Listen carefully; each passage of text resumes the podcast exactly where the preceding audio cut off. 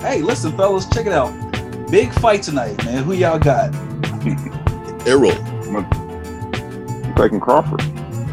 Well, the thing about here, I'll, I'll speak to, to see first. The first, the thing about Errol that I noticed because I didn't know a bit much about him was that dude's real kind of he's a one trick pony, man. He, he comes straight at you and he puts pressure on you, goes to the body real strong and he's strong. He- he's just straight line, straight line, straight line, and he takes really good angles. Yes. The thing about Crawford that I like is that you know he's he's a high IQ guy. he is. I'm, I'm afraid that he's gonna throw a wrinkle at Errol Spence that you know that he's not gonna be able to recover from because he that Errol Spence doesn't seem like he's much of a, a thinker to me. No, no. But he's gonna to he's gonna try to start the fight fast. Yeah. Oh yeah. Absolutely. So, Yeah. so we'll see. You know, I'm saying hopefully the fight doesn't come on at one in the morning. I'm somewhere asleep. But yeah, yeah. I'm I'm, I'm, I'm looking forward to seeing that man. It's gonna be good. No doubt, but no doubt. But hey, everyone, everyone, it's been a couple weeks. Welcome back to Firm Fatherhood. Me and my brothers here chopping it up about uh the Crawford and Spence fight tonight. Who you got? You can tell us, tell us in the comments or whatever it is. Um Oh, okay. Listen, uh, one thing I didn't do is introduce myself, and I am Herman Trass. Sebring Worthy, Yo, yo, what up, though? It's Earl. The double. Coming to you live from the 40 side. Oh, okay. I don't know even what the hell that means, but I absolutely don't. but no, man. you Come know- on, man. You got to listen to King's Disease. Nas is great. Greatest. Oh, man. shit. Hey, Yeah. you know what? Hey, listen, I I got Magic 2 the other day, and and I love it. Period. Dot. Um, Yeah. You uh, you all look good, man. Both of you with your uh salt and pepper. You a little just for men. I like that. Hey man, ain't no just for men over here, man. This is old natural All right. yeah, yeah, no doubt. No enhancements, bro. OG in the game. Okay, well, here's what. Let's get to the meat of this, man. Let's uh, all jokes aside, man. We're talking about a, a matter that's no joking matter at all. And uh, I wonder, one of you like to bring up exactly what we're discussing today. Man, we're gonna talk about mental health. Um, Dum, dum, which dum. is yeah, man. It's it's it's definitely something that's um here lately has been talked about often. Uh maybe not often enough. Mm. Um it's something that we all have to deal with at a certain point in time. Um, you know, uh we just have a lot of different situations where uh we as men uh maybe need to take better care of ourselves, our our mental selves. And uh, what, what we're here today, man, we're here to talk about that and, and figure out the best ways to go about that. You know, No doubt. And uh, that's a, a big thing, man. A big uh, issue today in uh, American society. The uh, narrative that is uh, prevalent here in society is that men don't seek help, don't seek quite as much help as they should, and that science is calling it a silent crisis because men have these mental health issues and they don't seek any help for it. Scientists have deemed it, have uh, it the silent crisis, as in, you know, we're all suffering in silence. Do you all find that to be true? Oh, absolutely. What little research I've done, um, it talks about the difference between men and women. I think uh, Okay. 20 to 30% of women deal with uh, mental illness after, you know, a child is born. Oh, postpartum. Postpartum, yeah, we, we all know about it, but it comes in different forms. And only 10% of men, you know, show signs of postpartum.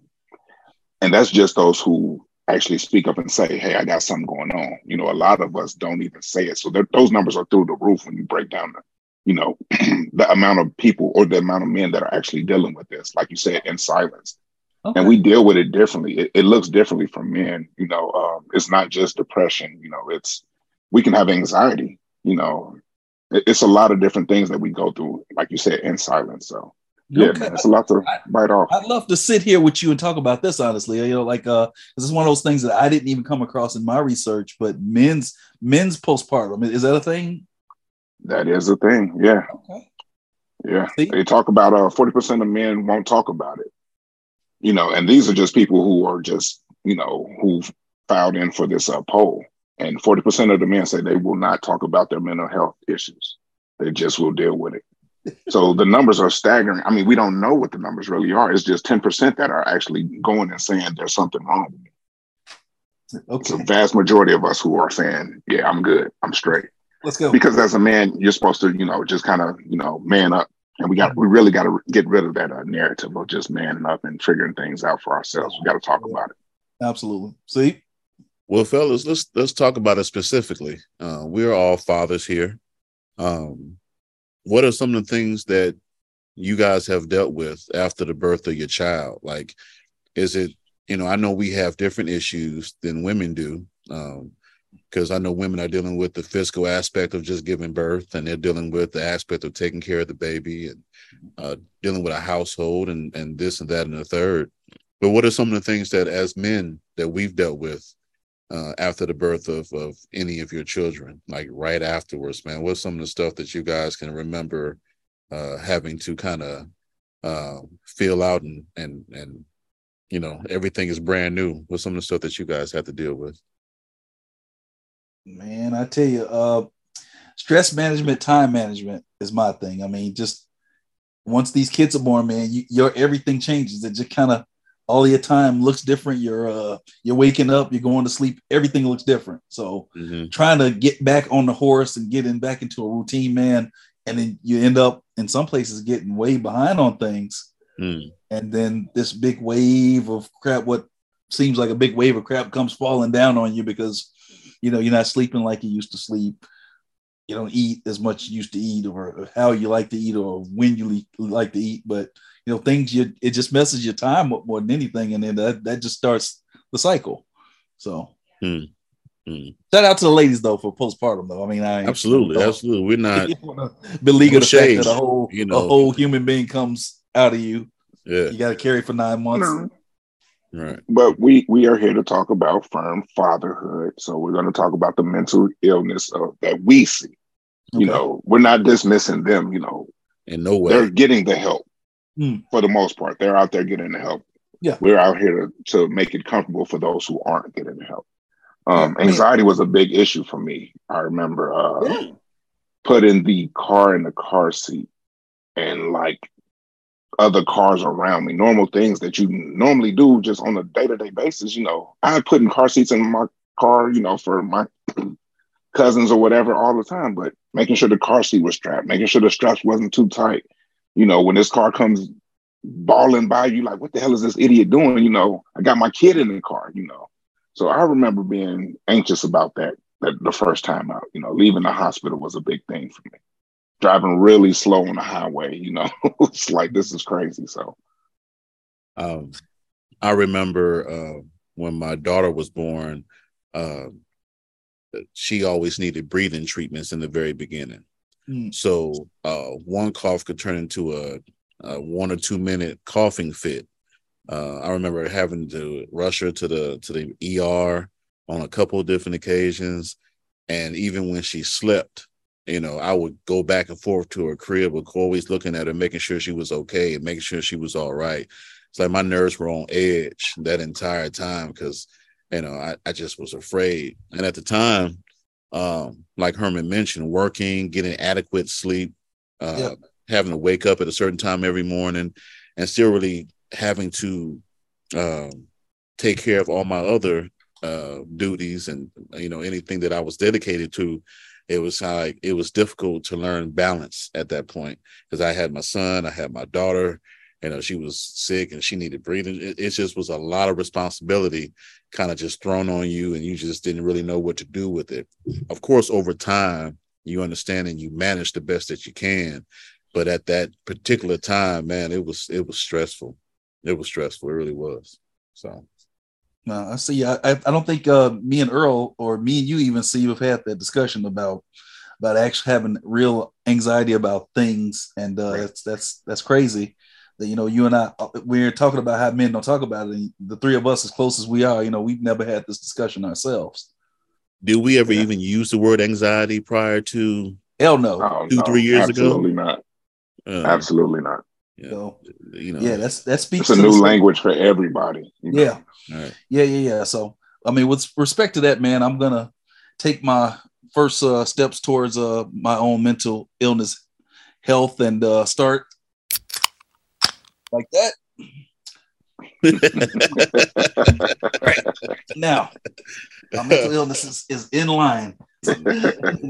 no, man, but in all seriousness, um, we're going to approach this in, in such a way as uh, we, we want to talk about, we'll start the discussion talking about what problems we're dealing with societally and not even especially as black men even though that's a, a big part of our thing because that's again that's the lens that we're looking out of. Yeah that's who but, we are. yeah yeah so we'll talk about that. Um here i want to bring up a quote from somebody that i love very dearly. And this quote says men don't even stop to assess the damage. It's just keep going. Mhm. you all know who said that? One Sebring Worthy said that Oh wow. So- and I find that to be the truest of the true. Yeah. So when we come back, we're going to start to talk about what what problems we're facing in society and how we're going to go about fixing them. Sounds good, man. All right, fellas, man. Let's uh let's attack this thing from the studs. Let's let's get a clear uh understanding of what um what we have on the table for today. So, you know, uh, as a as a community, uh mental health has always been somewhat of a taboo subject. You know, um Social stigma. Yes, yes, absolutely. Uh, and maybe if you even want to break it down to uh, to a generational thing, um, if I were to go to my mother right now, my grandmother right now, uh, you know, the people in my family in that generation, if you go to them talking about healing, generational curses, anxiety, you know, it's almost a trigger for them, you know. And and maybe I'll be maybe I'm speaking, you know, just from my perspective, but they don't really want to hear all that stuff. They really weren't taught to address a lot of these issues, you know. Uh, not in my family, they weren't. And it's like, like you said, Herman, it's real taboo. Like, you know, when now that we talk about it, it, it seems like we can kind of talk about it a little freely now. And uh, we can have understanding and patience and grace for one another. Uh, but at one point in time, that was not the case. And maybe you know, as little as five to 10 years ago, that was not the case. Now we are in a space where I think we are starting to open up and understand that, um, you know, these things exist and, uh, and that we need to talk about them and work them out, man. What do you think? Well, what I think is this is that uh, I want to I'll I'll put it in in this framework. Um, how much do, does you how much do you think that the farmer thinks about the mental health of his of his cow? Not at all. Okay, so that's kind of the I feel like that's the lane that, that you know Black America sits in is that you know we came into this into the situation as cargo essentially. So you know our mental health wasn't really wasn't really a thing. It was just kind of like one of those things that just like you know you you understand our mental health as much as one would understand the mental health of that dog. Right. You know. Right. So, I mean, I've read things that, that, that speak of uh, black men and black women carrying trauma inside their bodies just right from right from birth. You know, like Man. that the, the slavery stuff just lives right here in us. Uh, man, it, they say 13.4% of the U.S. population identifies as Black or African American. And, Okay. of, and of those, over 16% reported to have a mental illness in the past year. That's over 7 million people. So there's an obvious problem here um, Yeah. that needs to be addressed. Hmm. Let's talk about what mental health looks like, though. I mean, it's a lot of different avenues. You know, it's not just you know these quote unquote crazy Exactly. people walking around. You know, Well, mental health looks like uh looks like me, looks like you, looks like Herm. You know, when I say that I mean just like what Herm just said that I said earlier uh to him in the conversation we were having. We as men are kind of taught to just pack it on, throw it on your shoulder, uh, and and keep it moving. We never really stop to assess any damage. We never really stop to, you know, take care of ourselves we never really stopped to really stop to understand um, or to deal with the different situations and mental issues that plague us.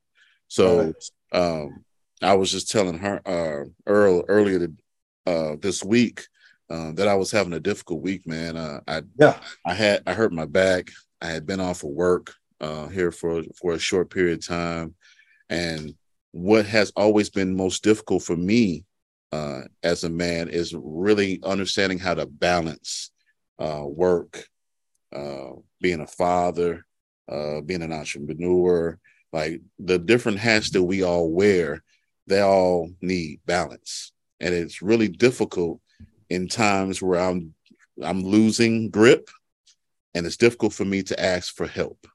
You know, and yeah. I think that's something that we all kind of deal with as men. Earl? Um I was gonna see the see if want to expand on that. I mean, it's hard to reach out for help, but let's talk about why. You know, I'm always asking why. You know, um, black adult men, one in three deal with symptoms of mental illness and are less likely to seek help. And I think that largely is because of that generational racial trauma that we've had to deal with. I mean, we deal with so much as men, especially black men, um, PTSD. I mean, how many of y'all had friends that, that didn't make it out of high school? You know, we heard gunshots all the time in Gary. It's like a war zone. Right. We haven't dealt with that trauma. You know, lack of trust with the health issue, with the healthcare industry. You know, our grandparents came up and, you know, they didn't really go to the doctor. They were experimental with us. So we won't even seek out that. Not to mention the lack of resources that we have, on top of the stigma that we know it goes with men and mental health. You know, like we said, we all have dealt with some type of health issues. None of us have ever talked about it amongst each other. And if you're not comfortable talking to your friends about it or seeking help from your friends, you're definitely not going to reach out to somebody, or it's less likely that you'll reach out to somebody else. I feel.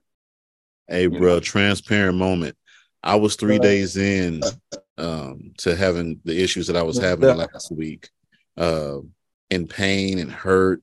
And I didn't tell a soul. I didn't tell anybody, and and wasn't going to tell anybody until I felt like I had no other choice but to reach out for some help.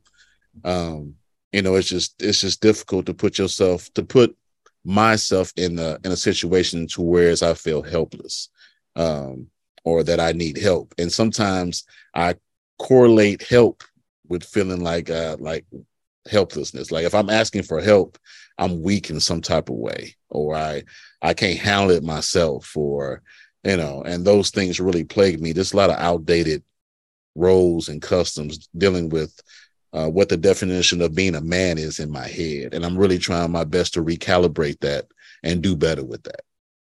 With respect to to Sebring, um, you know, we're glad that you made it through to the other side, man. Glad, you know, uh, here's was an assumption, man. Have you made it through to the other side? Uh, I made it through that small battle, um, but it's still more to go, and I'm still learning how to better balance um, all the hats that I wear because you know we all know you know you got to work to live and to take care of your family. So on a day to day basis, man, you know I'll almost exhaust myself before I take a rest, before I stop. I'll, I'll be to the point of exhaustion before I finally say, man, I need a day or I need, you know, I'll, I'll, wake up one morning and I just can't do it. And that's after about a month and a half of going day to day and every day. So it won't be so much to me making that competent decision. It'll be just that my body is just being exhausted and just like, no, I can't do it today. So I have to mm-hmm. kind of reel it in and do better with that, man. I really do. So I'm working on it and I'm aware of the issue, uh, but I'm nowhere near at the point where I feel like I have it resolved. Appreciate yeah, some, the transparency, man. That's that's a hell of a yeah. hell of a bag to carry by yourself, my friend. I'm sorry that you had to go through that. You know, um, as hard as men, we have to take me time. Mental health means we have to seek me time. You have to cut it off at some point. And as the man of the house, and you know, we all carry that role. It's like, do we trade money for memories? But you have you have to find time to do both. And if it means uh, I'm not going to do anything today for anybody else, then it, it, may sound selfish, but it's a need. It's an absolute need. I talked to this guy at work, and uh, him and his son play video games all the time. That's their time. That's their thing. Mm. He feels sad if he wants to get a game like that him and his son don't play. They like to play FIFA. He likes to play Madden. So if his son comes, he'll cut off his Madden game just to play FIFA. I'm like, you need that special time for yourself. It's cool that you and your son get down, but it's to the point where he doesn't even want to do anything for himself. And I'm like, you have got to find that that time for yourself. You got to carve that thing out. I'm gonna tell you, um, that label of provider is a blessing and a curse because oh, it's a blessing to be able to take care of your family and provide for them and, and to do all the things that is wanted and needed. But at the same time, you can get caught up in that and um, really kind of work yourself into a into a frenzy where you um, you don't know where you're coming or going sometimes because you got so much going on. You know? We have to separate the the wants from the needs. We have to absolutely provide the needs, but some of those wants are just not necessary. Right, right.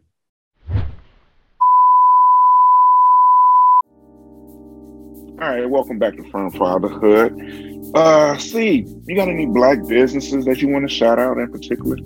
Hell yeah, my black business, brother. Um, yeah, man. Uh, Actual Air Solutions. Uh, man, we are doing big things, man. We just had a huge job on Wednesday. Uh, three thousand square foot house, man. It was it was it was huge, man. Was probably the biggest job to date, man. So we're doing big things. We're moving up, man. If you want your air dust cleaned, if you need your dry vents cleaned, if you care about your air, we care about your air, man. Hit us up.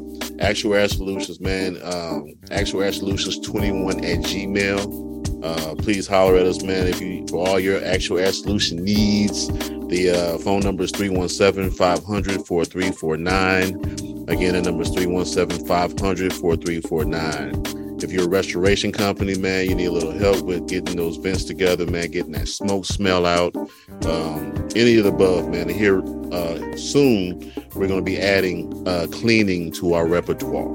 So please hit us up, Actual Air Solutions. We care about your air. Tell us, Sebring, how they can get, how the people can get a hold of us you can get a hold of us at firmfatherhood at gmail.com. All social media platforms, uh, Facebook, uh, Instagram, Firm Fatherhood, one word. Uh, please drop through, holler at us, man. Let us know what's going on. Uh, let us know what you think. Let us know anything that's on your mind, any ideas that you may have that we can better help and serve our community. That's what we are here for. Firm Fatherhood, one word, uh, Facebook and Instagram.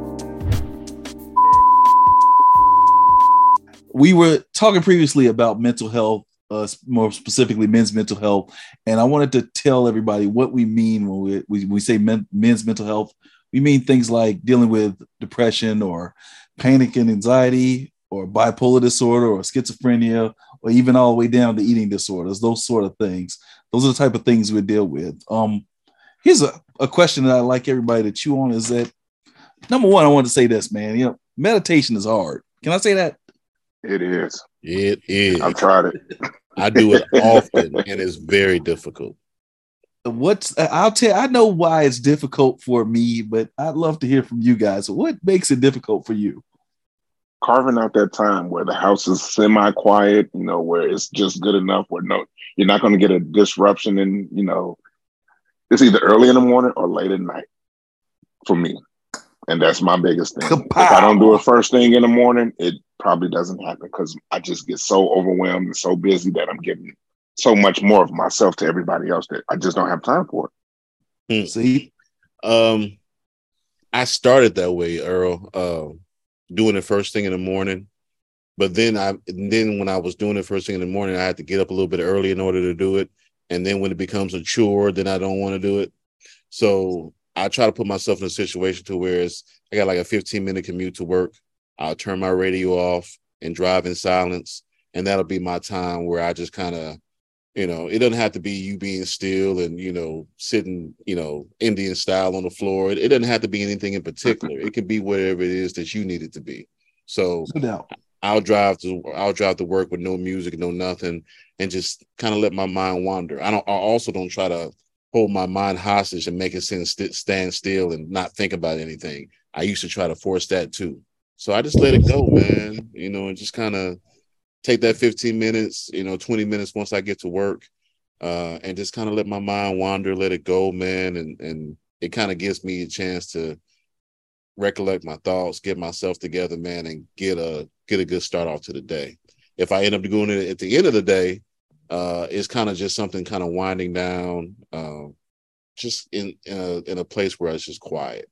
You know, mm. I used to try to close my eyes, sit still, and like it was all these rules. Get rid of the rules and just do what's comfortable for you. you know? Okay.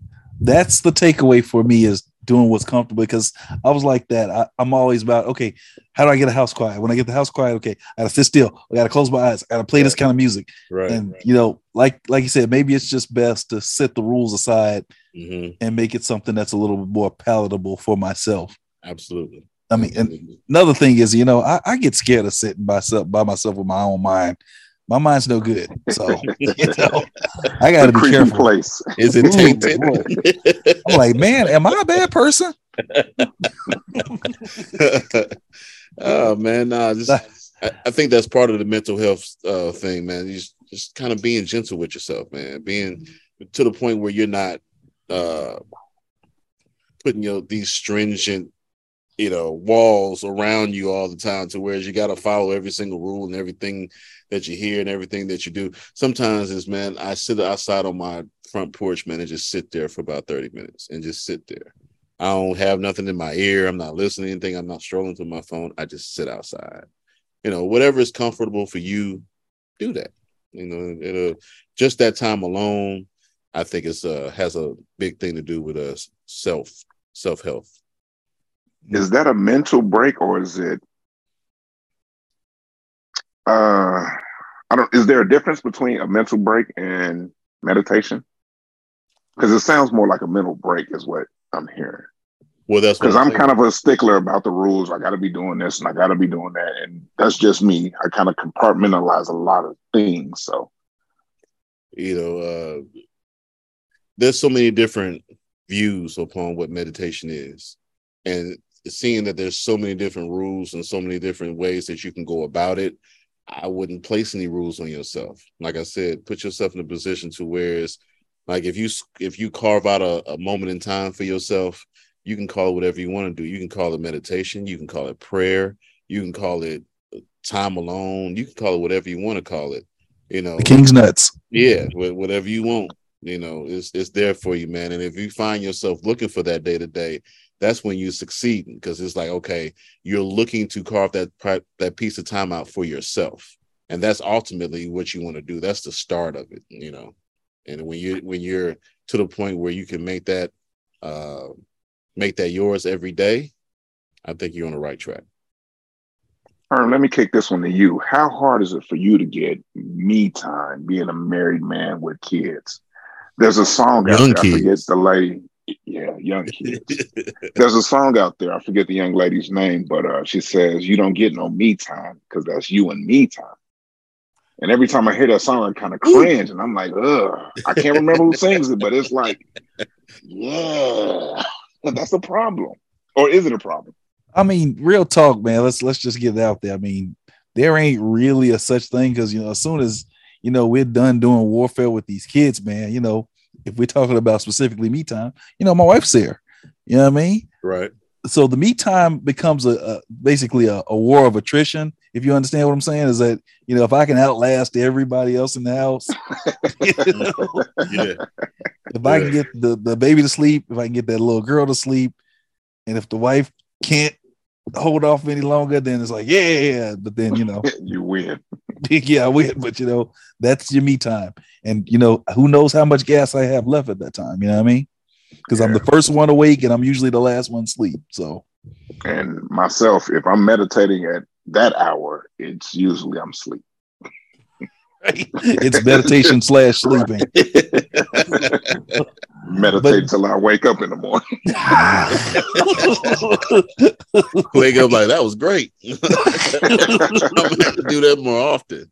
uh, one thing that I did want us to cover, you know, while we're on the subject, well, or off the subject, whatever. Um, talk about some of those things that you know when we were young men back in the the the 1900s.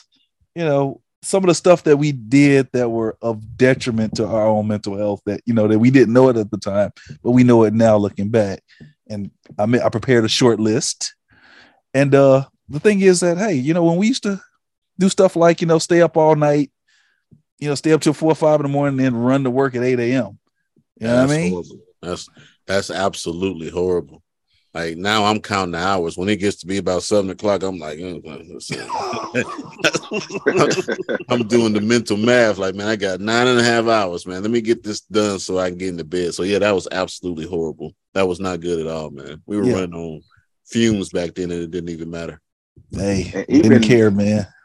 the refueling was bad too. I mean, eating McDonald's and stuff like that. It's like, yeah, let me eat these hot Cheetos and Snicker bar and Mountain Dew, and then I'm gonna thug it out. Like that's no good. You know, Hey, You got to know, man. If we were to dig deep enough, man, we can correlate the things that we put in our body to mental health. I'm sure. oh, see, beat me to the spot. I was just gonna ask yeah. about alcohol and porn. well, porn, we're not putting anything into our body. More. Sebring, get him, get him, Sebring, get him. Hey, you're putting porn into your mind, man. If you, the more and more you watch that, man, it can poison your mind and have you going a different way, man. It gives you unrealistic expectations of women. It really does. It really does. Yeah, Now, you know, it's it's fun, unrealistic expectations to watch, but uh, uh, I it's- always saw it as a creative, you know, outlet. Like, oh, Yeah. see? It Hell can yeah, bro. be. It can Yeah. be, but there's a lot of studies out there now, man, that's kind of correlating uh, any kind of sexual issues in men to all the porn because it's so readily available nowadays. You know, you got kids, uh, you know, Oh, you got yeah. young men, 19, 20, 25 years old, dealing with sexual issues Mm. um, because of all the porn they've been watching since they were 14 years old. And of course, we watched it when we were kids too, but that was because we snipped, we snuck a tape out of our parents' room, or we just happened to come across a VHS tape that we just wanted to see, or something like that. But with these cell phones, man, all that stuff is readily available. The stuff that we watch on Instagram is pretty much soft porn. You know, all that stuff into your mind over a course of time will have effect on your mind. It definitely will. I switched to diet. I mean, I, I'm watching like, you know, women carpenters and stuff like that on Instagram. So it's just like, yeah, all right. You know, I could feel better about myself morally. And, you know, yeah, I just like watching women hammer nails. Hey, Hey, man, who doesn't? It's okay. Everything in moderation, right? There you go. There you go. No, Everything no. in moderation, man. Hey, if you guys don't mind, man, let me take the gloves off real quick. I got a serious question for you. Hit me. Um, so as far as mental health is concerned, I know us as men, we take on a lot of different responsibilities to make our children, uh, our significant others, and our family happy. And in saying all that, are men only loved and cared for for what they can provide for them? Do you guys believe that statement? I Shout out not. Chris Rock. Mhm. Yes. Shout out Chris Rock. Shouts out, shouts out indeed. Do you find this to be a true statement? I, I think you know what I I just think you know if if if I'm being honest with you, I think you know Chris Rock is he's an entertainer. He's being hyperbolic, Right. but you know more than anything, you know, yeah, men are only uh love in the you know in the event that they provide something. I think that that goes a little far for me. Um, but I think his greater his greater statement is that that you know that sometimes they we can't separate men you know, the the things being provided from the man itself. Okay, I'm a man and I need love and I need understanding and I need all these things, but you know. I feel like sometimes in some situations those two things get fused: the man and the services that he provides. Dub, what you think, man? I agree um, with what Herman was saying. You know, he is being funny, but there is some truth in that statement. There's Sure, a lot sure, of sure. truth in that statement. Take Um, away, absolutely. I can't say personally I feel that way, but a lot of my friends who are out there dating, you know, coworkers and stuff like that, I hear the horror stories and I'm like, oh my goodness, you know, there was a guy on Instagram yesterday. He was on there crying because he got stood up. I saw you that. know. I saw Yeah, and I was like, that, that's it's awful. You know what I'm saying? It's horrible, but it's the narrative that we live in. Is it's the society. Right. You know, Let me, let um, me let me understand this. He got stood up and he's crying. he went to Insta- I mean, it's a younger gentleman. They do this all the time, i.e., Keke Palmer's, you know, baby daddy. But they run to these social platforms for, you know, whatever reason, and it it, it didn't pan out the way I think he thought it would. But yeah, he got he was dating. He spent two weeks dealing with this young lady, trying to figure out what she liked, asking all these questions. Showed up for the first date, flowers in hand. She didn't show up. He started bawling, and I'm like, yeah, you know, good idea, bad idea, you know. uh, you know what, man? He's he's he's supposed to have like ten crab pots out there in the in the water, man. He, you know, he's supposed to be sweating, getting stood up. Come on now. hey, different day, my friend. Yeah, it's a different day, bro. It's a different day. Uh, you know, stood I, up. ain't that something, man? I, you know, I, I'm like you guys, man. I, I don't, I don't take what Chris Rock said literally. Yeah, no doubt. You know, I understand that it was a joke, and but there is some premise to it because yeah. there's a reason why uh, we as men push ourselves so hard. You know, we we put ourselves in situations to whereas we want to be the you know that ultimate provider and love of, of, our family, of our significant other for our kids. Um, Earl said earlier, man, it's there's a difference between the two, and it's you have to decipher what's most important and and go that lane. Uh, absolutely. Yeah. Um, but we're we would be remiss if we weren't being honest and truthful with ourselves to say that sometimes it's a lot the it things is. that we juggle and the different hats that we wear it's a lot. And that we feel like uh, that we are under, are under a lot of pressure with some of the things that we try to deliver on on a day-to-day basis. And you know that's not even to say how you're treated on a day-to-day basis from from when it comes to work home yes. children you know if if you we as men take our currency from love from respect you know we just kind of we kind of need that. And in a lot of cases if you're not given that um, it could be uh, detrimental to us as men. I've had this discussion with my wife before. When i wake up in the morning i'm like the sixth or seventh thing that i think about. I like several other people and things that i think about taking care of before i ever come to myself. I'll allow myself a trip to the bathroom and a toothbrush and a you know washing up my face and and that's pretty much where me that's where i end then it's all about you know you know the kids are they alive? Are they fed? Are you know the wife is she taken care of? Is you know is she feeling good about you know our marriage and, and our life together and things that nature? Myself a whole lot later and i don't know if that's a good thing. Uh, it's not. It's not it's not. Her let me ask you this question. Somebody a good friend of mine brought this to my attention. Yeah. Uh, and you and you too, uh, Dub. How often do you refer to yourself as Herman and not Herman the father, Herman the husband, Herman the son, Herman the brother? All these different hats and different things that you are to all your different people that's close to you and love you. How often do you refer to yourself and take care of yourself as Herman the man? Zero that's something we need to take care of and something we need to fix. Because yeah, I do I the same thing. One of the best uh, vacations or best times that I had last year was uh, just a, a simple trip to Atlanta where I could just be me. I was just Earl. I wasn't anybody's father, husband, you know, son. I was just out here like, if I eat, I'm good. You know, where I eat, I'm good. I just yeah. had I didn't have any responsibility. It was just like let me be me. If this is what I want to do in this moment, I'm free to do that. I didn't oh well, you know, what does the wife want to eat or have the kids been fed or you know, none of that. I can wake up in the morning like, hey, I want to eat at that corner store. I don't even know what they serve, but I want something out of that corner store. And it was okay. You need that time. You got to carve that time out, even if it means not necessarily, you know, taking a trip, but just I need an hour. Nobody knows where I'm at. I'm just gonna walk out the door, and whatever comes my way is gonna be great. And Dub, how often does that occur?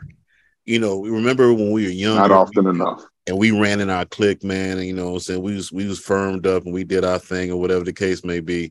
We hung around each other all the time. We did what we wanted to do. We moved how we wanted to move. Now, how that has all changed to where our time isn't always ours anymore It's shared between all the different responsibilities that we hold.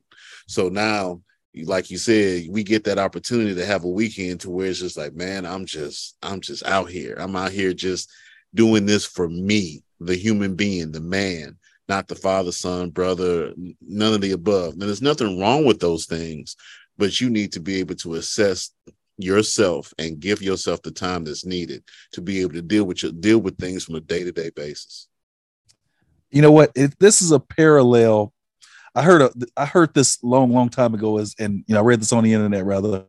Um it said that one day when you were younger you, you and your friends went outside and played for the very last time and nobody yeah. knew it.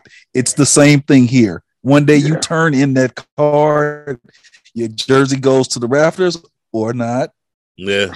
And you know you're just dad from here from here into the grave your husband from here to the grave you're you know you're something to somebody but you're never just that dude. You feel, you feel me? right right, so, right. yeah especially like when your kids have friends throw your name out. You're now your kids dad. Uh, That's man. it. yeah you're not even name anymore. You know yeah. Somebody called me oh, that just the other day and i was like oh. That's it for the rest of your life.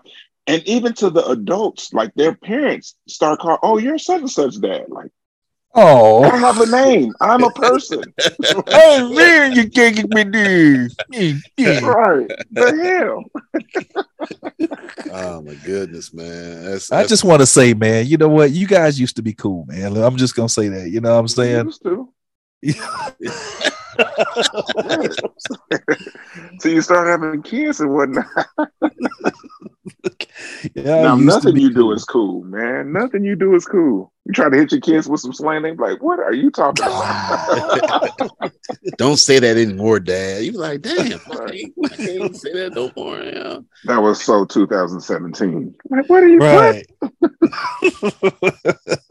I, I, think that. Here, go ahead. Yeah. Go ahead. I mean, uh, Herm. I was uh, I saw saw a video from Mike Epps the other day was talking about, and this is completely off subject, but dressing young. And he's like, No, we, we made this up. You know, the baggy clothes and wearing Jordans. This was our thing. I'm not trying to yeah. dress young at all. This right. is just what we did. So right. no, yeah. I ain't dressing young. We did this. So, right. but anyways, they need to get their own damn style too. Sure. A real talk. yes. Yeah. And they did, man. You you seen suits lately that don't touch don't touch oh, the shoe? Yeah. They all just like Pee Wee Herman, man. What's going on? they do, man. They do. That suit you could possibly find, man, with flooding flooding pants, bro. That's what it is now. But loafers. You know. we digress. We digress. We digress. We absolutely digress. That that kind of no. Um but I, I, I was gonna say that just leads to even a greater point, man. That just shows how much uh even much more now than before when we were hanging out with one another how it's really important to have a group of your own peers man to be able to speak and talk and get stuff off your chest man laugh share experiences man like when i saw it be days man that i'm carrying so much and i can go over earls man and drop some of that stuff off man and get some yeah. good advice or just a just a, a a listening ear man there's someone that you know care about you man and i feel tons better when i leave them man that's that is vital. That is important to to men our age. I think men, period, to be able to be uh, vulnerable and understanding because we had to grow into the vulnerability part. We weren't exactly vulnerable back in the day. We we used to sit and target each other and to talk crazy about each other all day long. Mm. But now I think we've grown to a point where we can actually speak to each other, man, on serious topic and issues and be there for one another, man. And that is needed, man. You guys are a big part of my mental health, man, and I appreciate it.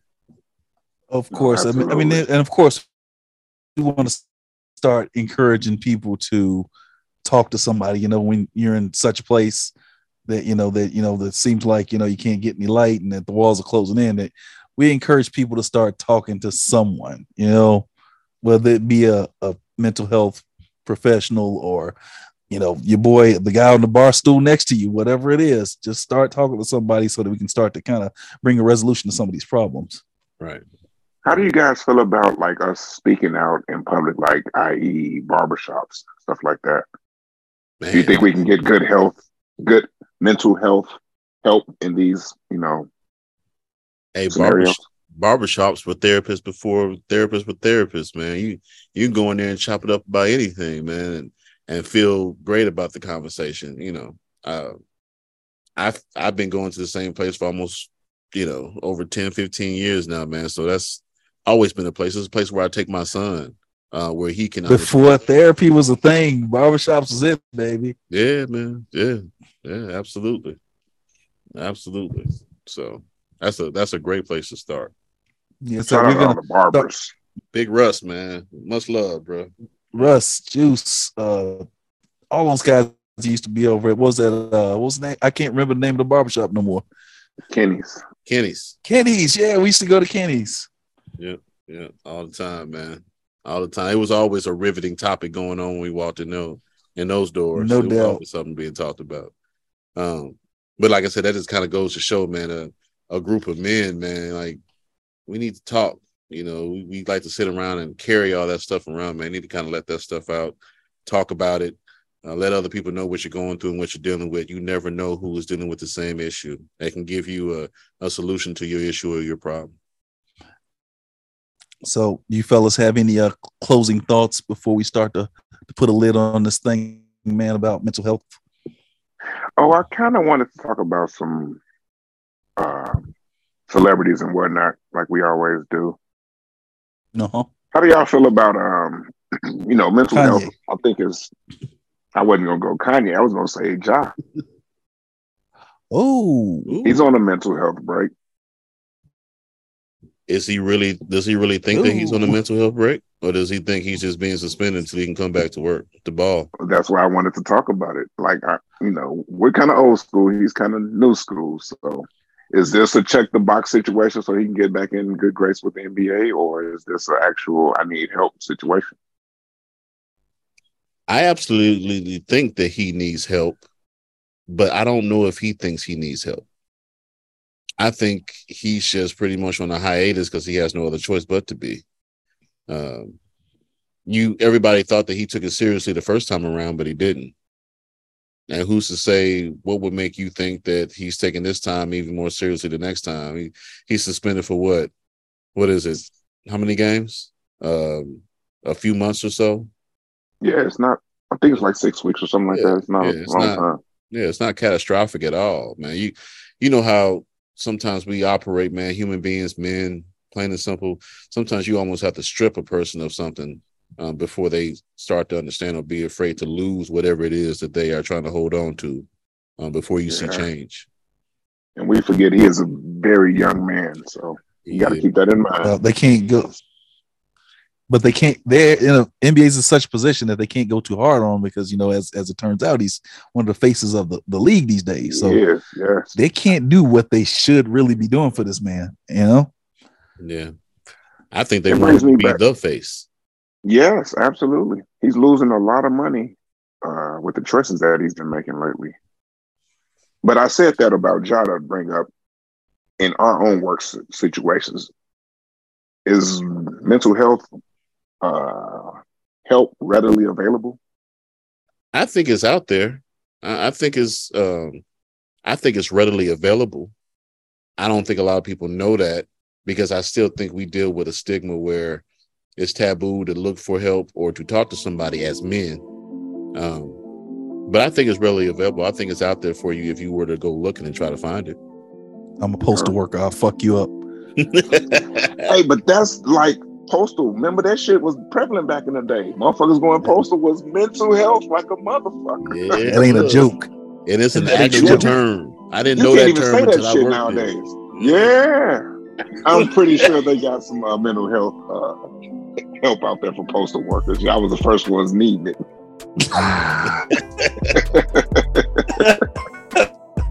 Before you go talking about postal workers, why don't you just sweep around your own front door? Hey man, work is bad. And I'm saying, you know, I worry about people losing their stuff at work all the time because you, we get wanted going out of the building, not necessarily coming in. So if somebody's having a mental health issue, they can walk right into our building, guns are blazing. So there's always a concern of damn. You know, I'm I always going out. Anybody, well, they don't want anybody stealing anything. They're they're worried about the stuff going out of the warehouse, not necessarily coming in. mm. That's yeah. interesting. Yeah, that is, exactly. That is exactly. a real thing. That is a real thing in this day and age, man. You you have to watch how you treat people and how you deal with people because you know, you know, sometimes there's a running joke at work to some of those guys that are real quiet, doesn't say a whole lot. uh, maybe have a quick hair trigger. You know, people are joking, man, man, when you come up here with your trench coat, man, just let me know the day before. So, you know, that is definitely a real thing that needs to be, you know, that's definitely a real thing that needs to be addressed, bro. That definitely Hey, is. to those guys, I reach out more. Hey, everything good? We good? You All good? Yeah, have some candy. you know what I'm saying? How are you, buddy? right. All right, uh, hey man, this was an interesting conversation, man. Well had, well thought of. Uh, we're gonna have to continue this, man. We're gonna put a pin in it for now. We'll be back to talk about this a little bit more later, man. But uh, as for now, you know, any kind of issues that you may have, please reach out to a professional, man, and, and speak your piece, man. This is Firm Fatherhood. We'll holler at you guys next time. Peace out. Peace.